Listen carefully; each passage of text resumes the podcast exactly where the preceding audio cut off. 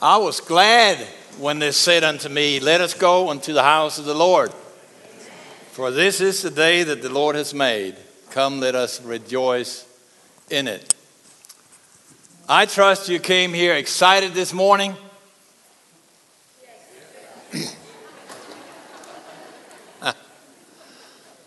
that you was so excited, so pumped, so ready that you couldn't help but to call friends, neighbors, others to tell them, you got to come with me to First Baptist Nacogdoches this morning.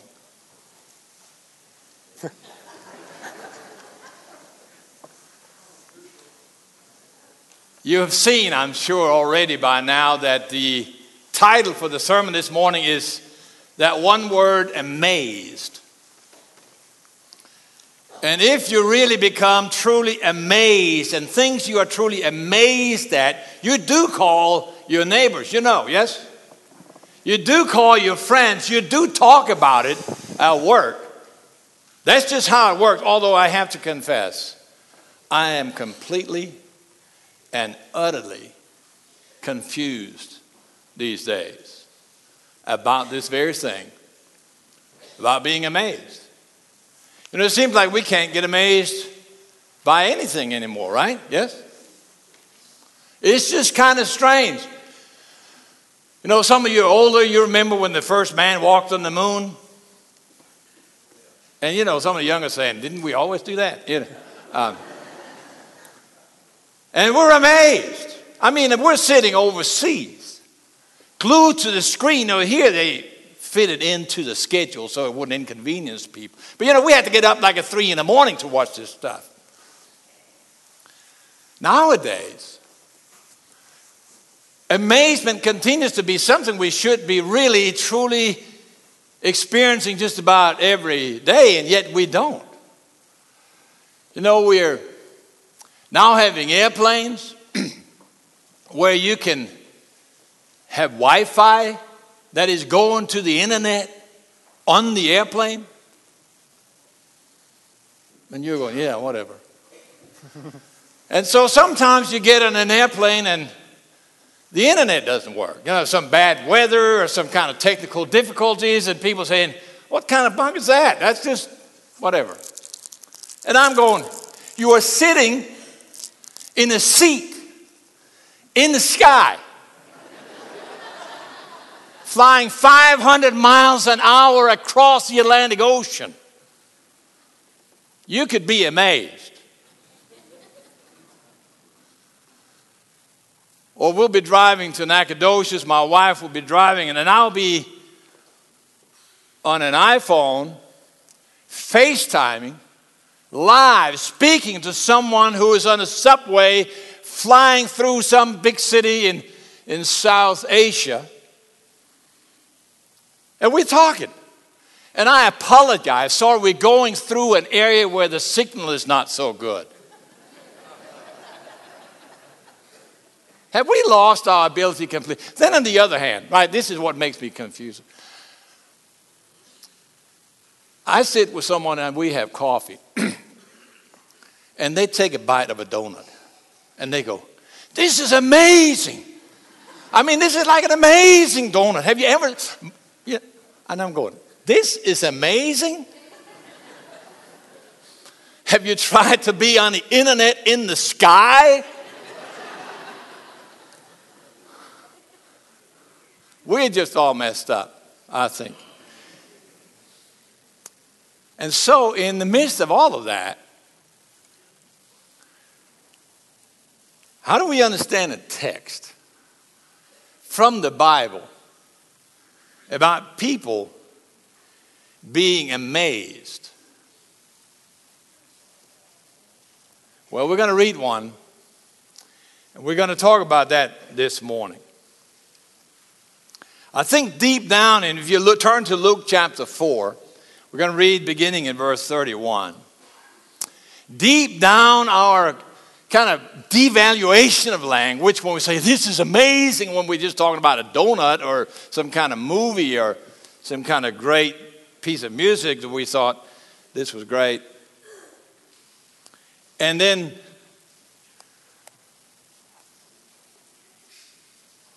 other things that are not so amazing. Simply may be that we have forgotten what matters. We have removed and replaced what is truly important with what is just momentary. Maybe we have confused significance with success. You know, when, when people come to the end of their lives and all you can say about them is that they had great success, that's about as sad as it goes, isn't it? They didn't have significance, it didn't matter to other than themselves what happens in their lives. We've confused some of these things. So let me ask you about faith even before we read this text. Have you come to the point where even the things Jesus is doing have become humdrum? Your faith does not excite you. What Jesus and God is doing, even today, is not filling you with amazement.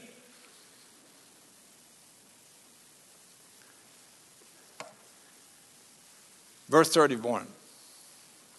Then he went down to Capernaum, a town in Galilee, and on the Sabbath he began to teach the people. They were amazed at his teaching because his message had authority. In the synagogue, there was a man possessed by a demon, an evil spirit. He cried out at the top of his voice, Ha! What do you want with us, Jesus of Nazareth? Have you come to destroy us? I know who you are, the Holy One of God. Be quiet. Jesus said sternly, Come out of him. And then the demon threw the man down before them all and came out without injuring him. And all the people were amazed. And they said to each other, What is this teaching? With authority and power, he gives orders to evil spirits, and they come out. And the news about him spread throughout the surrounding area. Amazed. What is your response when you see things happen related to who God is? You know, the word amazed is always in the passive voice in Scripture, and that simply means that it is always a response that you give to something else. You're not causing the amazement, you are amazed. People become amazed when they see other things happen with Jesus. The first thing, if you go back, and this morning I'm just going to walk through like, like I do almost every Sunday, verse by verse, and just look at what does the text really say about this. And the first thing you notice in verse 32, of course, is that they are amazed at Jesus' authority. And at the surface level of this, you know, we began by saying he went down to Capernaum. We talked about that a couple of Sundays ago about the distinction and the difference between Nazareth and Capernaum in terms of their reception of Jesus as the Son of God. And I'm not going to go back into that, but it is kind of an intriguing matter, even as we're talking about this text. The two cities, as we mentioned, are just a little less than 20 miles apart. And the way they receive him is so radically different that it almost works as if we could talk about the two cities as paradigms, if you will, for our response to Jesus. Do you live in Nazareth? Well, they didn't care much. They knew him well, and they just relegated that to, well, we know what that stuff is. That's the son of Joseph. We know that. Or you live in Capernaum when you see him do mighty acts of God. Jesus went from Nazareth to Capernaum, and that became his permanent dwelling place, if you will, the headquarter of, can we call it Jesus Ministries? I don't want to call it that. But you get my drift. From there, his ministry was launched. That was his headquarters until he began the road to Jerusalem. This is an amazing kind of thing. It says that they were amazed. And the way that word amazed is explained again, we don't get that quite from the English text, and I'm not going to try to do Greek lessons here, but the form of that, the imperfect here, speaks about a state of being amazed, not just a momentary wow, but a state of being amazed, living in amazement, if you will. And so, how do we understand that word? Authority. They were amazed at Jesus' authority. No, I guess normally we think of authority as, as one or two things. One, it is the, the kind of the formal kind of thing we say that speaks of jurisdiction in a way, like the police has jurisdiction to, to arrest you in, in this area, but not in this area or the kind of authority given to you formally because of a certain job or certain title that you have. You have this authority to make these things happen and do these things. There's another kind of authority, more of like of a personal authority that, that some people have. That is when you speak, you're kind of demanding listening. The strongest example I have of that, outside of my mother, I guess, was a school teacher all the way back in the, in the fifth grade, and I still remember this. This speaks to how the power of that. He never had to send anyone to detention. He never, rarely, at least I don't remember any time when he had to raise his voice. Nobody showed up late for class. Nobody did not do their homework. There was just something about the way he looked at you. He just raise his gaze a little bit, and someone was, it, it was, he never said anything much about it. We just knew it. It was in the air. It was that kind of personal radiance of authority. I know all the other teachers wish they had that, but he had it. So, is that what Jesus had here? Is that what we're talking about? And maybe there's some of that. I'll imagine there's quite a bit of that, maybe. But the situation here is much, much deeper than that. The word that we translate authority is the word exousia. And I don't mind you knowing that. That's a good word to know. So you at least learned one or two Greek words this morning. Yes? You can say exousia. There you go. That word is a very powerful word, actually, and it, it comes, it's translated in the Greek translation of the Old Testament is translating things like unrestricted sovereignty of God, and it's referred to as exousia of God. And you talk about an unlimited freedom, if you will, and unlimited possibility. And in this text, it speaks to the unrestricted power of Jesus to just tell the demons what to do and where to go. It is a parallel word, at least linguistically, to the word, another Greek word that'll be good to know, dynamis. Dynamis, some of you want to say dynamite. But dynamis refers to powerful acts that are expressed both physically and spiritually. For example, in nature, we can talk about a great, powerful storm, that it has great dynamis. In the same way, the Holy Spirit comes upon people and churches and it brings dynamis, power. So, whereas dynamis refers to what is brought, then exousia refers to this indwelling power or authority, if you will. By the mere mentioning of something, things happen. And this is the point at which, friends, people are truly amazed at Jesus' authority. And I'm going to ask you point blank, even at the outset of this where are you on this? Is it still possible for you to truly be amazed at Jesus' authority? You know, a lot of people just kind of belittle these things. I had a conversation once with, with a declared atheist, uh, certainly an agnostic. He said, All this nonsense about Christian joy is just, you know, manure.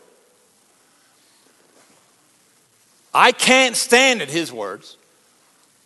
When these Christians walk around smiling like they have some kind of secret formula that gives them joy all the time, it's just a put on, it's just junk. And I say,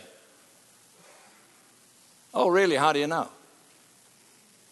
Well, it has to be. I never felt like that, really.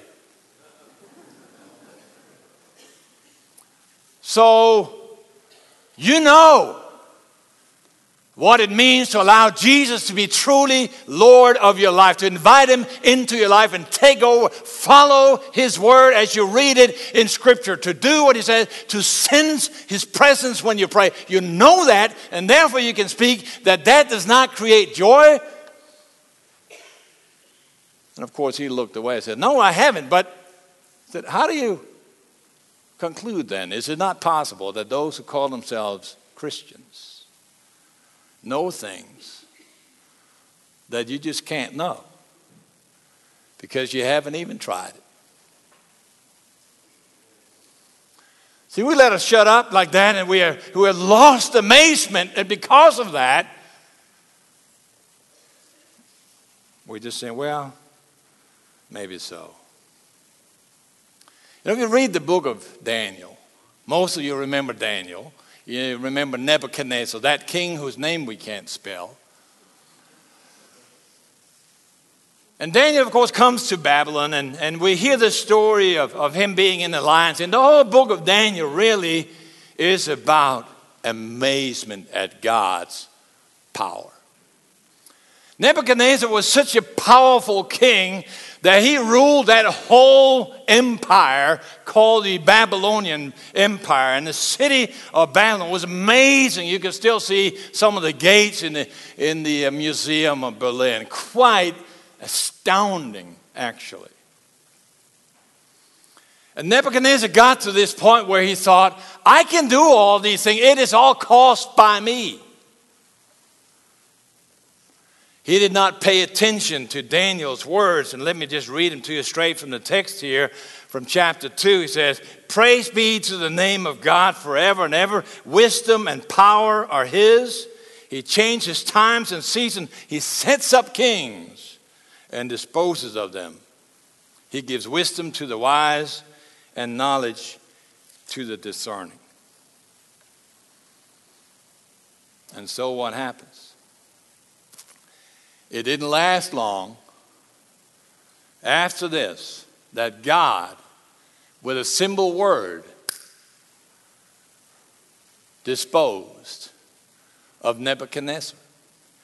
He gave him a mental illness that we today, modern psychology, call that boanthropy. That means that you think that you are livestock, bovine, you will find yourself grazing in the fields like a cow.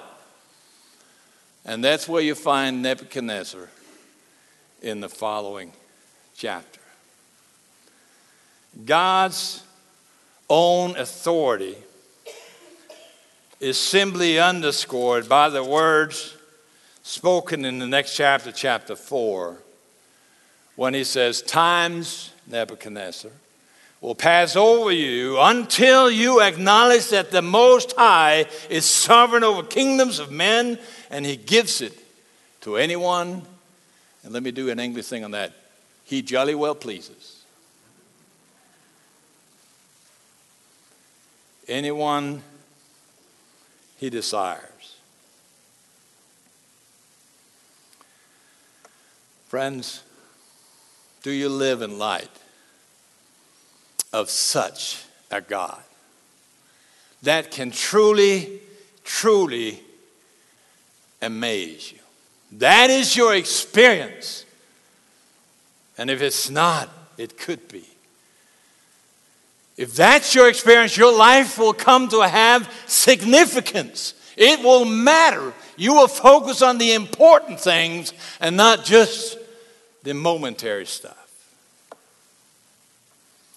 If not, you'll find yourself come up short. And you may be sitting around wondering, how come these other people are so amazed when I seem to not be able to find that amazement? You know, the thing about Jesus actually is quite incredible. When you heard other rabbis walk around that time, which was pretty common, Jesus did not stick out uh, in, in the crowd if you just look at it at surface level. He walked around with a group of disciples as a rabbi, and they all did. They bragged about, I have not said a single word without it being something I learned from my rabbi. Or some even said, Everything I speak, I have memorized from my rabbi. Jesus did not have to borrow his authority from anyone else. He stands in the sharpest of contrast to this. His own relationship with God enabled him to speak straight from God's heart.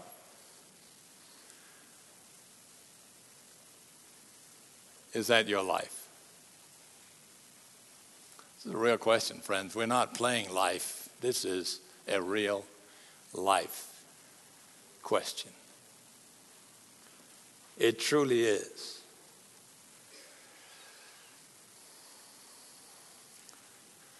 Listen to Jesus as comparison to these in comparison to these other rabbis.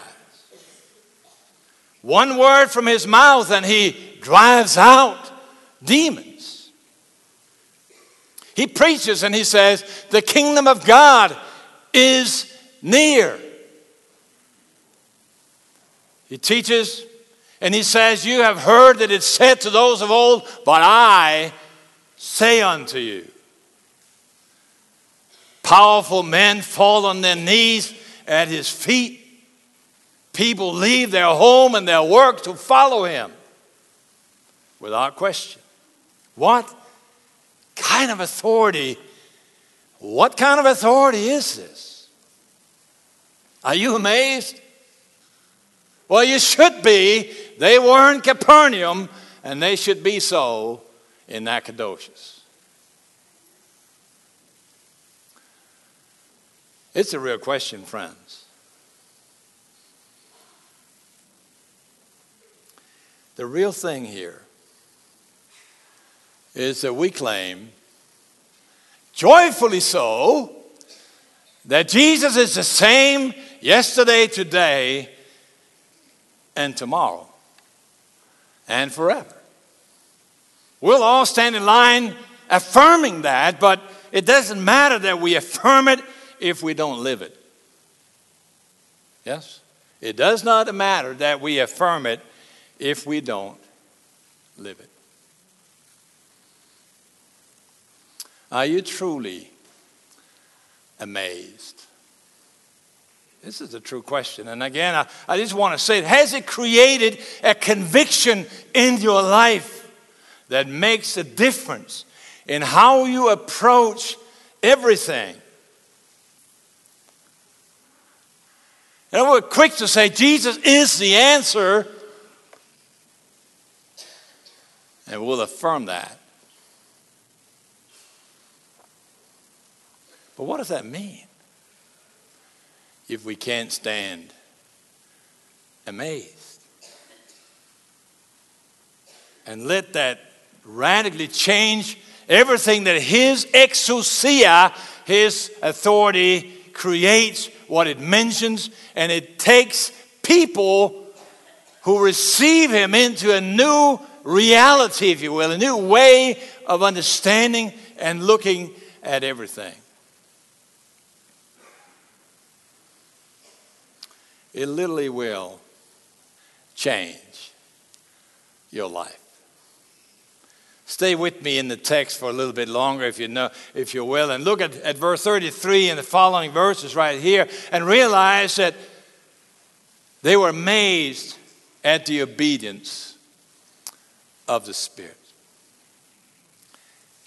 You know, we live in the 21st century, yes? And if you have any kind of honesty when you read a text like that, you have to say, What?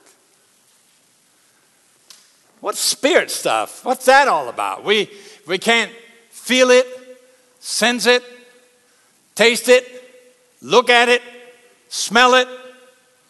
What's this spirit stuff? We may give lip service to that because, after all, we are in church, yes?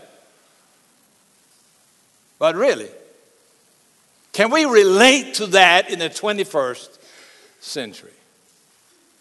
You know, our worldview, the so called Western worldview, in many ways is somewhat of a popular, popularizing of what we might call an Aristotelian kind of understanding of stuff. He said that, that reality is experienced through our senses. And you popularize that a little bit and sloganesque it a little bit, and before you know it, it means that there is no reality outside of what we can smell. We call that empiricism. The sight, the hearing, the feeling, the smell, the taste, and so on. But that, my friend, is quite a truncated worldview is it not? We try to use the language so to be demon possessed, we say, well, we all have our own demons to fight. We all have our dark sides. I'm struggling with this and that personal demon. And we use some of that language. But let me tell you, it is almost impossible, if not totally impossible, to read Scripture and claim, if you take it to be the Word of God, without admitting that there are spirit powers in there that cannot be reduced to psychological language. And we see that. And when we recognize that, text like this gains renewed power.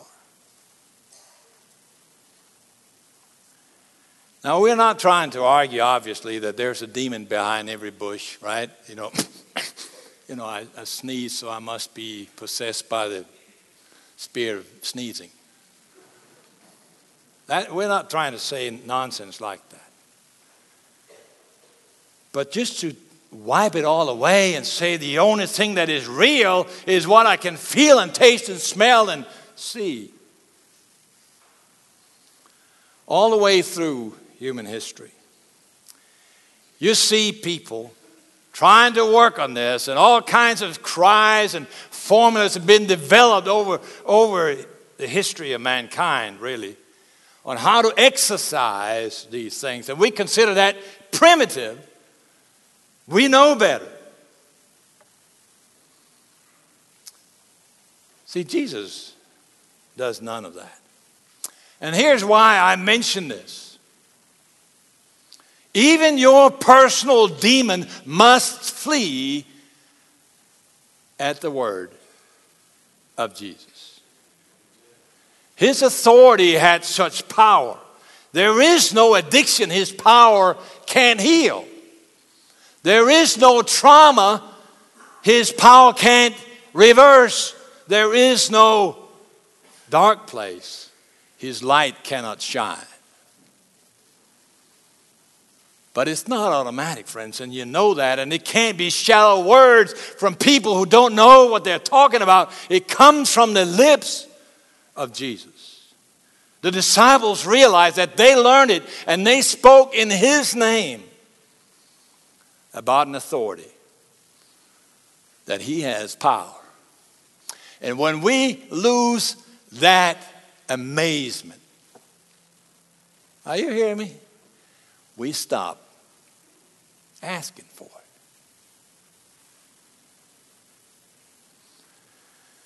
I need to ask you again, like I've done a couple of times. Are you living with this amazement? If you do, you have something to say to your neighbors.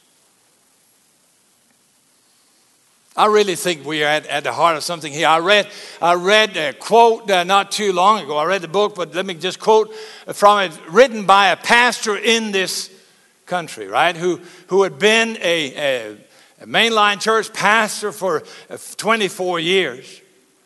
And he said, My training made me believe that, that all the illnesses of the world, and I'm quoting right here, could be solved by speaking about love and righteousness and, and brotherhood, and by doing acts of mercy and social uh, action and, and participating in the sacraments and the right kind of rituals.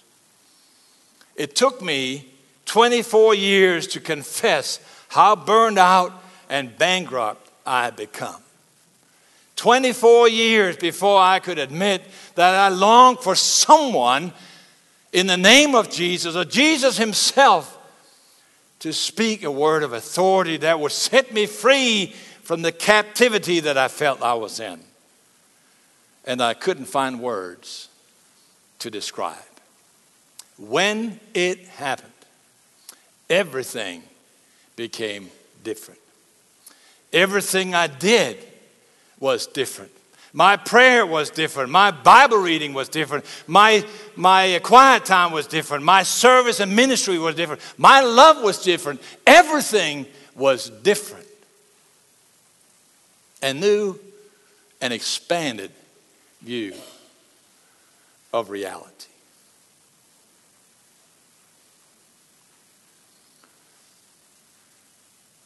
We hear this and we're hearing about someone else. But let me ask you just point blank Are you ready to move from Nazareth to Capernaum? You get my picture. You amazed at what Jesus can do. That's what make people give their testimony about being set free, about having met the Lord. I'm going to round this. I need to sit down and let me just say one more word, just as a matter of roundup. Last thing you see, verse 37. They were amazed at the effect of the word. Notice the effect and the authority that Jesus had and still has. Two things. People were filled with awe or amazement, if you will, and the news about him came out. That is, my friend, the secret of evangelism. We may talk about it. You may have gone through courses in it. They may have taught you how to do it programmatically, and nothing is wrong with that necessarily. But this is the key. When Jesus' authority fills us with awe, and his heartwarming and convicting rays penetrate us as a church and then as Christians. Not only we, but everyone around us will be awed and they will hear the news about you and it will spread from here and out. Everything will change. Your prayers will change.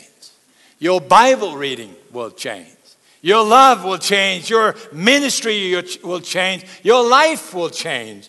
And their rumors and the news about Jesus will come out. Amen. I'm going to sit down.